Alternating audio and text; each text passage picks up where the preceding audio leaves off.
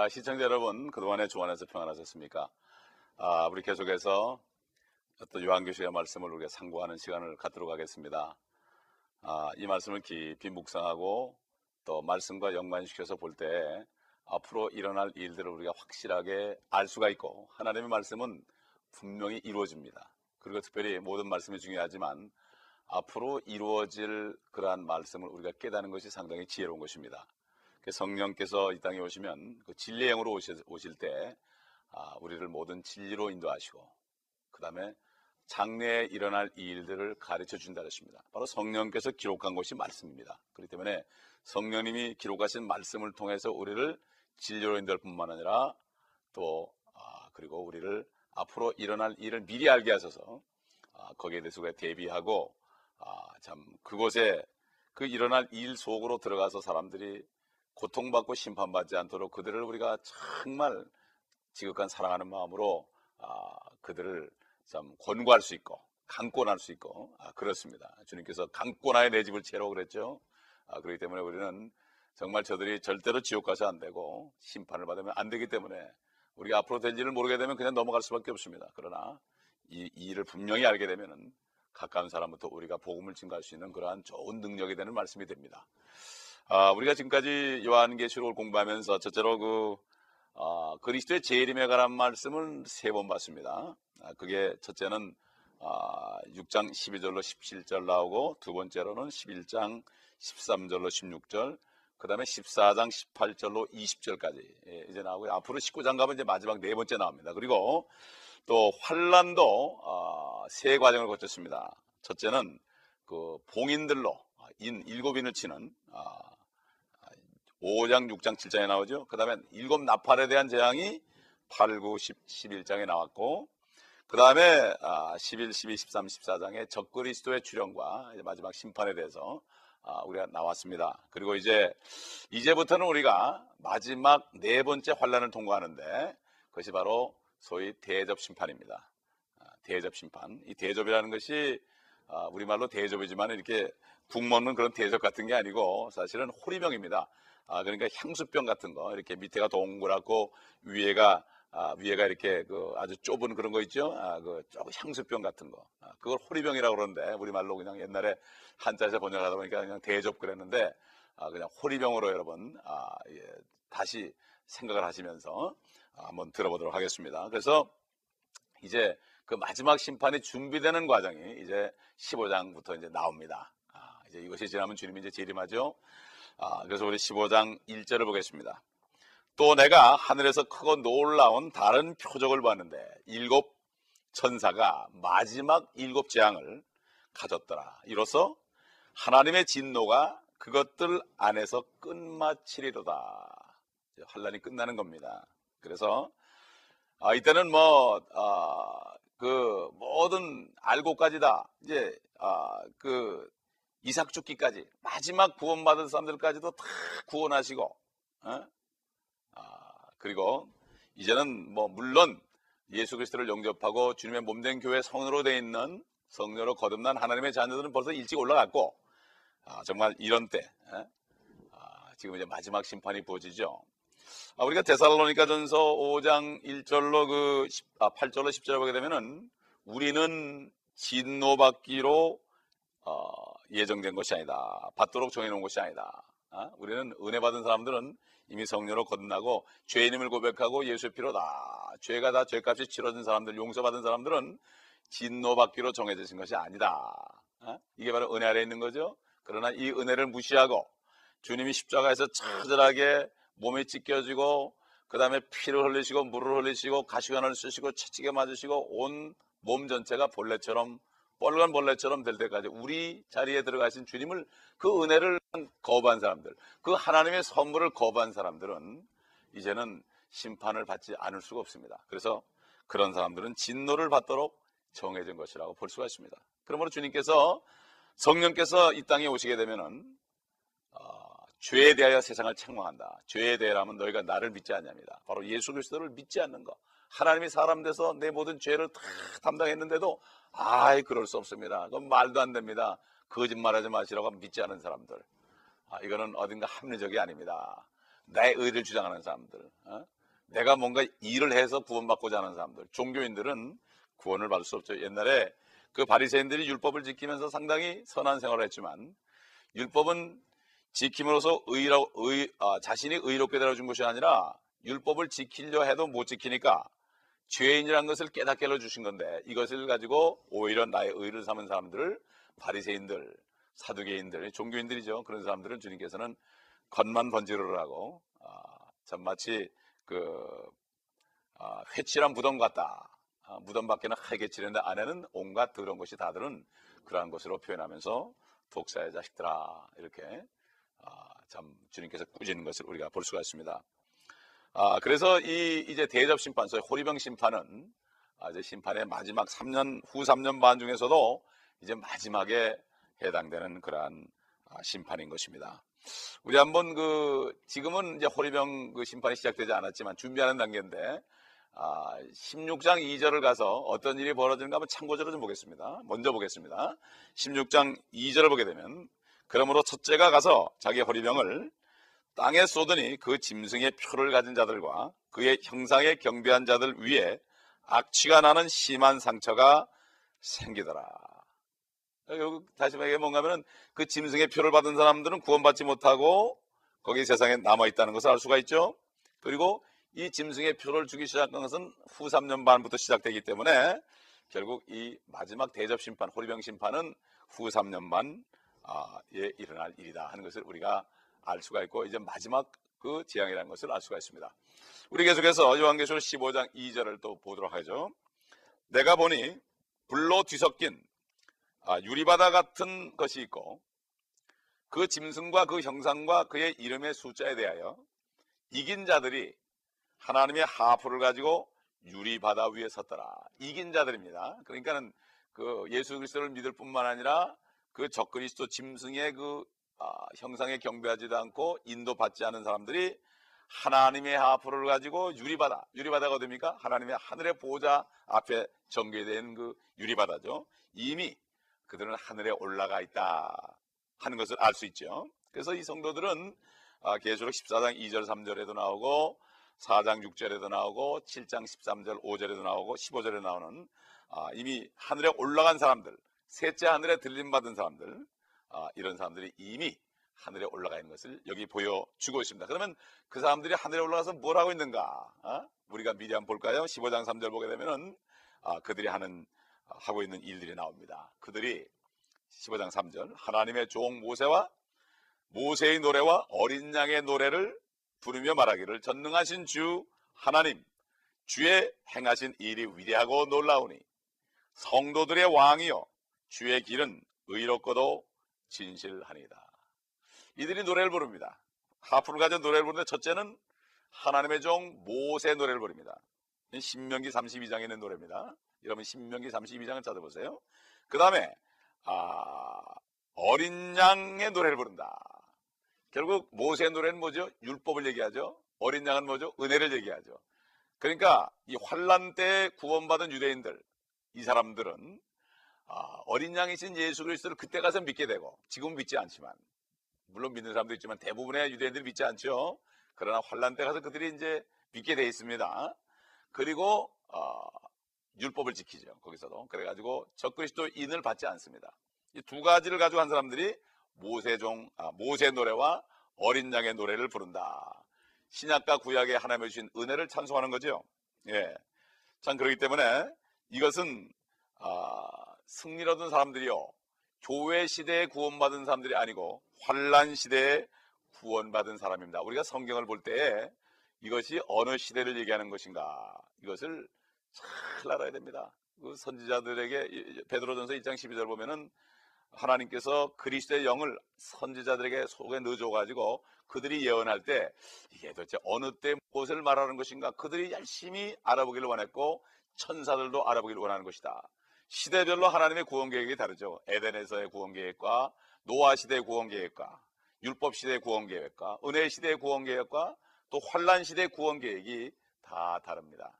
이것을 우리가 잘 알지 못하면 아, 말씀이 이해가 가지 않고 아, 혼동이 되게 되어 있습니다. 여기 보게 되면은 아, 15장 3절 본문에 보게 되면은 성도들의 왕이요 그랬습니다. 성도들의 왕이요. 여기 성도들은 아, 이스라엘 민족을 얘기합니다.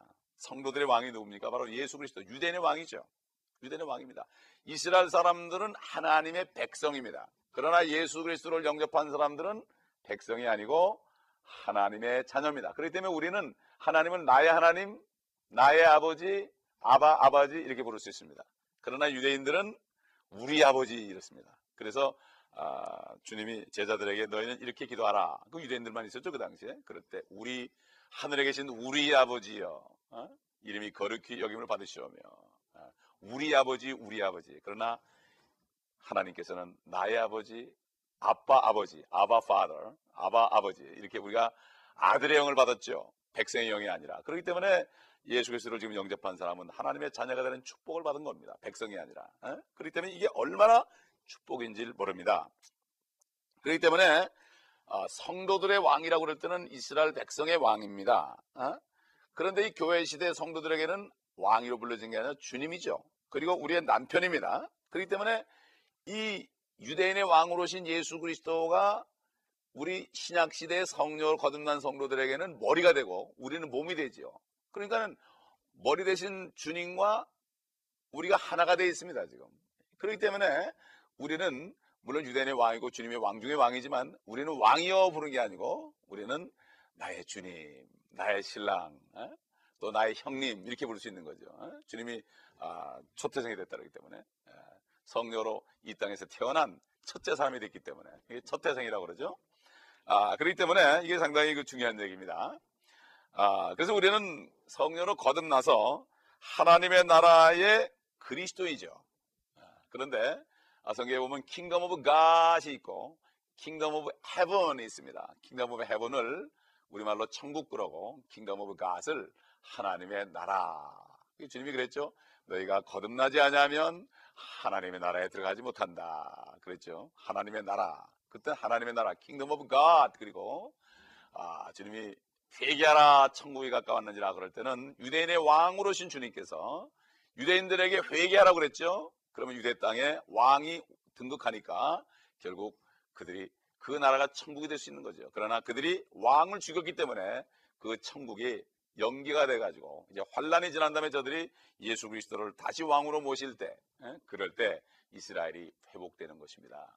참 이 진리의 말씀을 다 깨달아야 됩니다.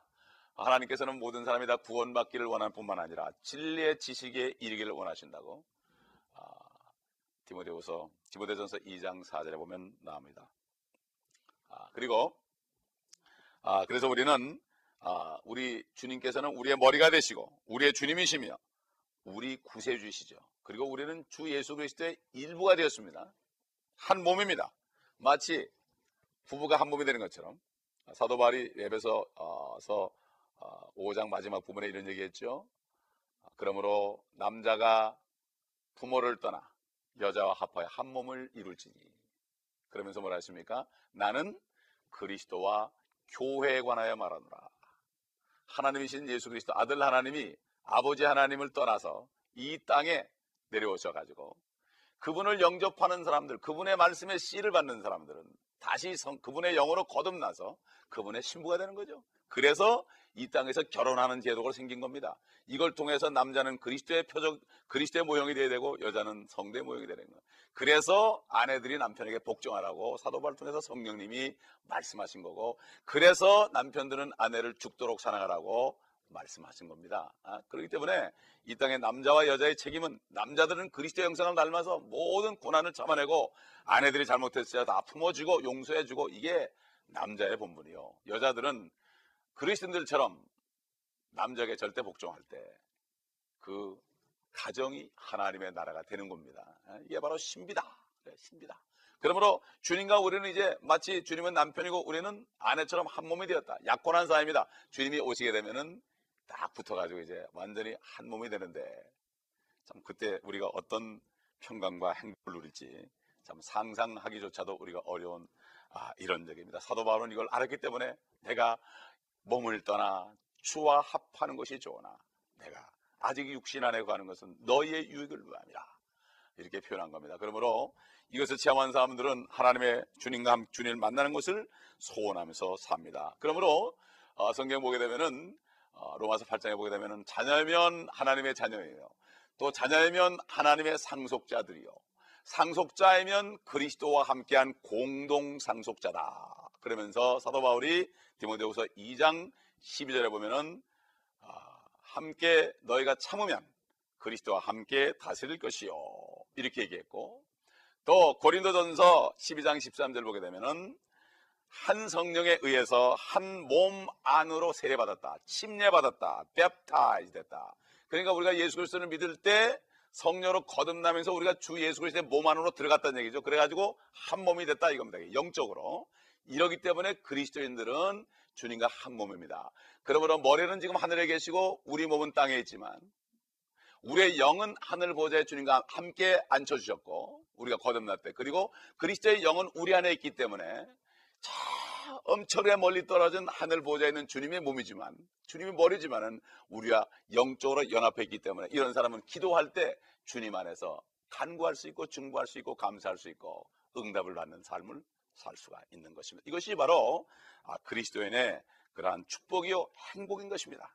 예? 그래서 성령으로 거듭나지 않으면 이것을 알 수가 없죠. 예?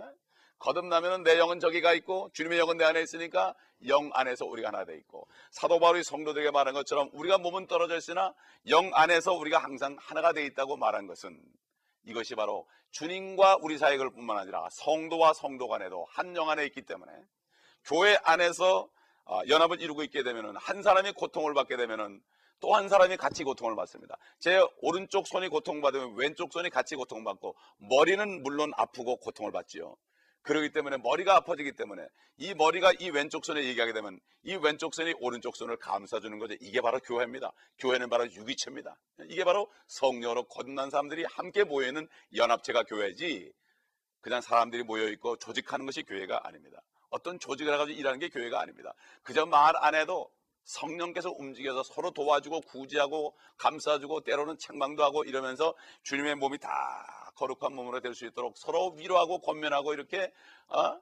어, 책망도 하고 이렇게 함으로써 주님 오실 때 거룩한 교회로 참 아름다운 교회로 참 에베소 5장에 있는 것처럼 말씀의 물로 씻겨져 가지고 점도 없고 흠도 없고 주름도 없는 교회가 되어서 주님을 만나는 이러한 소망 속에 사는 것이 바로 교회요. 바로 지금 그런 사람들이 성령 안에서 의와 평강과 기쁨, 희락 속에서 하나님의 나라, 앞으로 올 하나님의 나라를 미리 누리고 있는 이러한 삶을 누린 축복을 누리는 게 바로 교회인 것입니다. 간판이 붙어다고 교회가 아니라 간판은 없을지라도 두세 사람만 모여도 이게 참 교회입니다. 성령 안에 하나 될 때 교회입니다.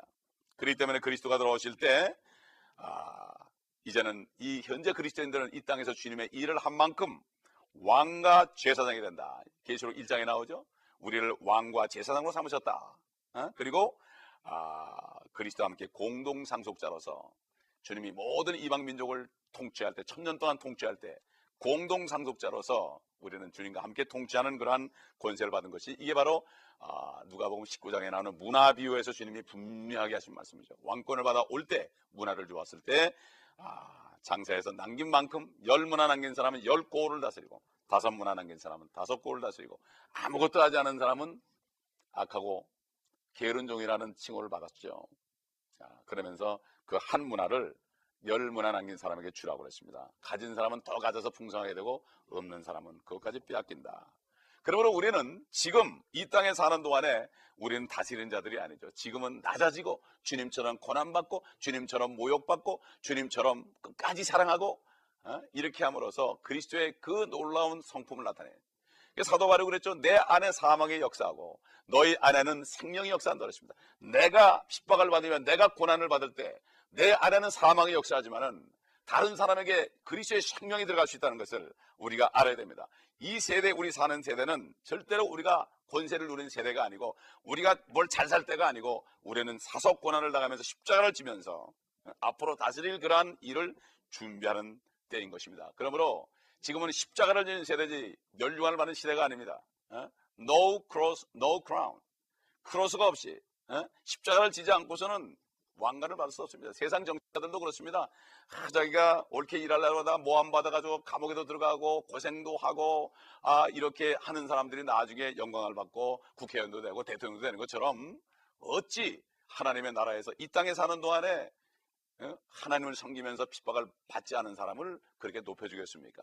하나님의 능하신 손아래 겸손하라. 때가 되면 너를 높이리라. 이것은 지금 세상이 아니라 앞으로 올 세상을 얘기하며 앞으로 올 하늘을 얘기하는 것입니다. 아, 우리 요한계시록 15장 4절 보겠습니다. 오 주여 누가 주를 두려워하지 아니하며 주의 이름을 영화롭게 하지 아니하리까 오, 오직 주만 거룩하시니이다. 모든 민족들이 주 앞에 나와 경배하리니 이는 주의 심판이 나타났기 때문이다 라고 하더라. 심판이 나타나게 되면은 주님이 재림하게 되면은 모든 민족이 주님을 경배합니다. 지금은 하지 않습니다. 스가랴에서 14장에 보세요. 나옵니다. 14장은 전체가 그렇습니다. 이사에서 2장 1절로 4절, 미가서 4장 1절 2절 보면은 그때 되면은 모든 민족들이 예루살렘으로 다 몰려온다고 그랬습니다. 거기에서 율법을 배운다고 그랬습니다. 왜? 거기에 우리 주님이 계실 것이기 때문입니다. 그러므로 그때 되면 유대인들이 이제는 거기 나라가 회복되고 전쟁이 없고 평강이 오면서 어? 그러면서 아, 온 땅의 제사장 민족으로 온 땅의 머리다는 민족으로 세움을 입을 것입니다. 이것이 바로 구약의 주제예요. 시편 72편 전체가 그런 말씀이고 시편 110편 말씀이 전체가 이런 말씀입니다. 시편 말씀의 90%가 환란과 주님의 재림과 또한 재림에서 주님이 다스리는 어? 이러한 놀라운 일들이 기록되어 있으니 이 안에 있는 예언을 우리가 볼 수 있어야만 보는 눈이지요. 눈이 있어도 보지 못하고 귀가 있어도 듣지 못하는 건 뭡니까? 하나님의 말씀을 봐도 깨닫지 못하는 겁니다. 이건 성령이 없으면 깨달을 수가 없습니다. 시편 전체 90%가 그렇습니다. 주님이 그랬잖아요. 모세 율법과 선지서와 시편에 나에 관하여 관한 모든 기록이 이루어져야 된다. 바로 그리스도가 고난을 받고 셋째 날에 살아나는 것이다. 전체가 바로 성경 구약 성경 전체 기록된 얘기요. 예? 아, 살아나가지 재림에서 심판하는 장면이 거기 기록되어 있는 것입니다. 그래서 구약의 4분의 3 정도가 이 주제를 다루고 있습니다. 재림을 다루고 있어요. 이 재림에 대한 기, 아, 이 말씀을 이, 아, 못, 못, 보게 되면은 이거는 까막눈이죠. 모든 나라가 이스라엘과 예루살렘에 모여서 야곱의 하나님께 경배하는 장면이 나옵니다. 스가랴 14에 보게 되면은 아, 그때 올라오지 않는 민족들 그 나라는 비가 내리지 않는다고 그랬습니다. 여러분 한번 스가랴 14장을 읽어 보시기 바랍니다. 바로 말라기 바로 전에 있는 말씀이죠. 예? 시편 97편을 읽어봐도 전체가 그런 말씀이에요. 여러분 시편 읽어 보시기 바랍니다. 이것은 예수 그리스도가 유대 왕, 유대인의 왕으로 그때 진정 오시죠. 예루살렘으로 오셔가지고 동편 문으로 들어갔습니다. 그때는 아무도 예수님을 죽일 수 없습니다. 어? 그래서 그분은 다윗의 보좌에 앉습니다. 다윗에게 너의 위를 영원히 경고하여라 하는 약속처럼 다윗의 자손으로 나신 예수 그리스도가 그 위에 앉아서 하늘과 땅을 다스리는 어, 천년 동안을 이 땅에서 다스리는 어? 이러한 역사가 일어납니다. 그분이 오시게 되면 하늘에 있지 않고 이 땅에 오셔가지고 어? 이제 예루살렘에 구하실 것입니다. 그분의 보좌는 하늘 보좌 오른편이 아니고 바로 이 땅에서 야곱의 민족들을 야곱의 이스라엘 집을 다스린다고 말했습니다. 그때 되면 만왕의 왕 만주에 줄어서 어, 미국뿐만 아니라 독일, 러시아, 프랑스, 한국, 일본 할 것 없이 모든 민족들을 다스리는 왕이 되고 그분들은 다 왕권을 다 놓고 예수 그리스도가 왕 중에 왕이 될 것입니다. 그 시편이 2편을 보게 되면은 그 주님에게 모든 세상 유업을 줬지요. 그에게 입맞추지 않은 자는 다 망할 것이다. 그분은 바로 철장을 가지고 질그릇을 깨치는 것처럼 이 민족들을 다 심판한다고 그랬습니다. 예? 그러나 세상 사람들은 다 헛된 것을 헛된 일을 하고 있다. 그러면서 하늘에 계시니가 웃으심이요. 이렇게 시편 2편에 나와 있는 것을 볼 수가 있습니다. 우리 마지막으로 아, 요한계시록 15장 5절로 8절 말씀을 쭉 읽고 이제 끝내겠습니다. 또 이후에 내가 보니 보라 하늘에 있는 증거의 성막의 성전이 열리며 일곱 천사가 성전에서 나오는데 일곱 지향을 가졌으며 정결하고 신 세마포를 입고 그들의 가슴에는 금띠를 둘렀더라. 그때 네 짐승 가운데 하나가 영원 무궁토록 살아계신 하나님의 진노로 가득 찬 일곱 금 호리병을 일곱 천사에게 주니 성전이 하나님의 영광과 그의 권세로부터 나오는 연기로 가득 차서 일곱 천사의 일곱 지향이 끝나기까지는 아무도 성전에 들어갈 수 없더라. 이제 마지막 심판을 하늘에서 아, 준비하는 장면입니다. 이 마지막 일곱 지향 바로 이 예수 그리스도를 거부한 이 땅의 거민들에게 내리는 마지막 심판이요. 이 재앙은 환란 마지막에 일어나고 이 심판이 어, 재앙이 끝나게 되면 주님께서는 19장에 재림하실 것입니다. 다음 시간에는 이제 이 대접 심판에 대해서 하나하나 우리가 어떤 일이 일어나는가 참 마지막 처절한 심판에 대해서 우리가 공부하겠습니다. 복음서도 복음서가 사복인 것처럼 환란도 네 부분으로 되어서 첫째는 인재앙, 둘째는 나팔재앙, 셋째는 아, 적그리스도 출현해서 적그리스도가 어떻게 지- 아, 인간들을 괴롭히는가. 그 다음에 네 번째로 대접 심판을 통해서 네 부문을 이렇게 표현했습니다. 복음도 네 부문이죠. 예수 그리스도가 왕으로 오신 거, 또 예수 그리스도가 일꾼으로 오신 거, 예수 그리스도가 사람 오신 누가복음, 또 하나님이신 예수 그리스도에 대해서 이렇게 네 부분으로 걸쳐서 우리에게 복된 소식을 생명의 소식을 전하는 것처럼 심판도 그 예수 그리스도를 믿지 않은 사람들에게 네 가지 부면으로 처절하게 심판하는 장면을 심은 대로 갚아준다는 것을 우리가 알 수가 있습니다. 그렇기 때문에 이제 바로 오늘이 은혜 받을 때입니다. 이 시기가 지나게 되면 그때는 아무것도 할 수 없습니다. 지금 바로 거듭나지 않고 내가 내 안에 생명이 없다면 바로 증거가 없다면 증거는 바로 뭡니까? 믿는 자에겐 증거가 있고 그 증거는 이것이니 바로 영원한 생명이니라. 여러분 오늘 이 세상을 떠나신다면 천국에 갈 확신이 있습니까? 생명이 있는 사람은 확신이 있습니다. 이거는 지식으로 아는 게 아닙니다. 주님께서 말씀하셨습니다. 나는 부활이요 생명이니 나를 믿는 자는 죽어도 살겠고 육신이 죽어도 살겠고 살아서 나를 믿는 자는 육신이 살았을 때 살아서 나를 믿는 자는 영원히 죽지 아니하리라. 육신이 죽는 것은 죽는 게 아니라 영과 혼이 썩을 장막을 떠나고 새 몸을 입는 축복된 시간이기 때문에 이런 고백을 할 수 있는 것입니다. 가장 중요한 것은 바로 내가 구원을 받았는가, 생명이 내 안에 계시는가, 예수 그리스도가 내 안에 거처하고 계시는가 이것을 확신을 가져야 됩니다. 그것이 없다면 걱정할 필요 없습니다. 혹시 나는 잘 모르겠다는 분이 있습니까? 아직 그렇다면 없는 것입니다. 추측하지 마시고 지금 바로 구원받을 때의 은혜 날입니다. 예수 그리스도만이 여러분의 생명의 주시오. 길이요 진리요 생명입니다.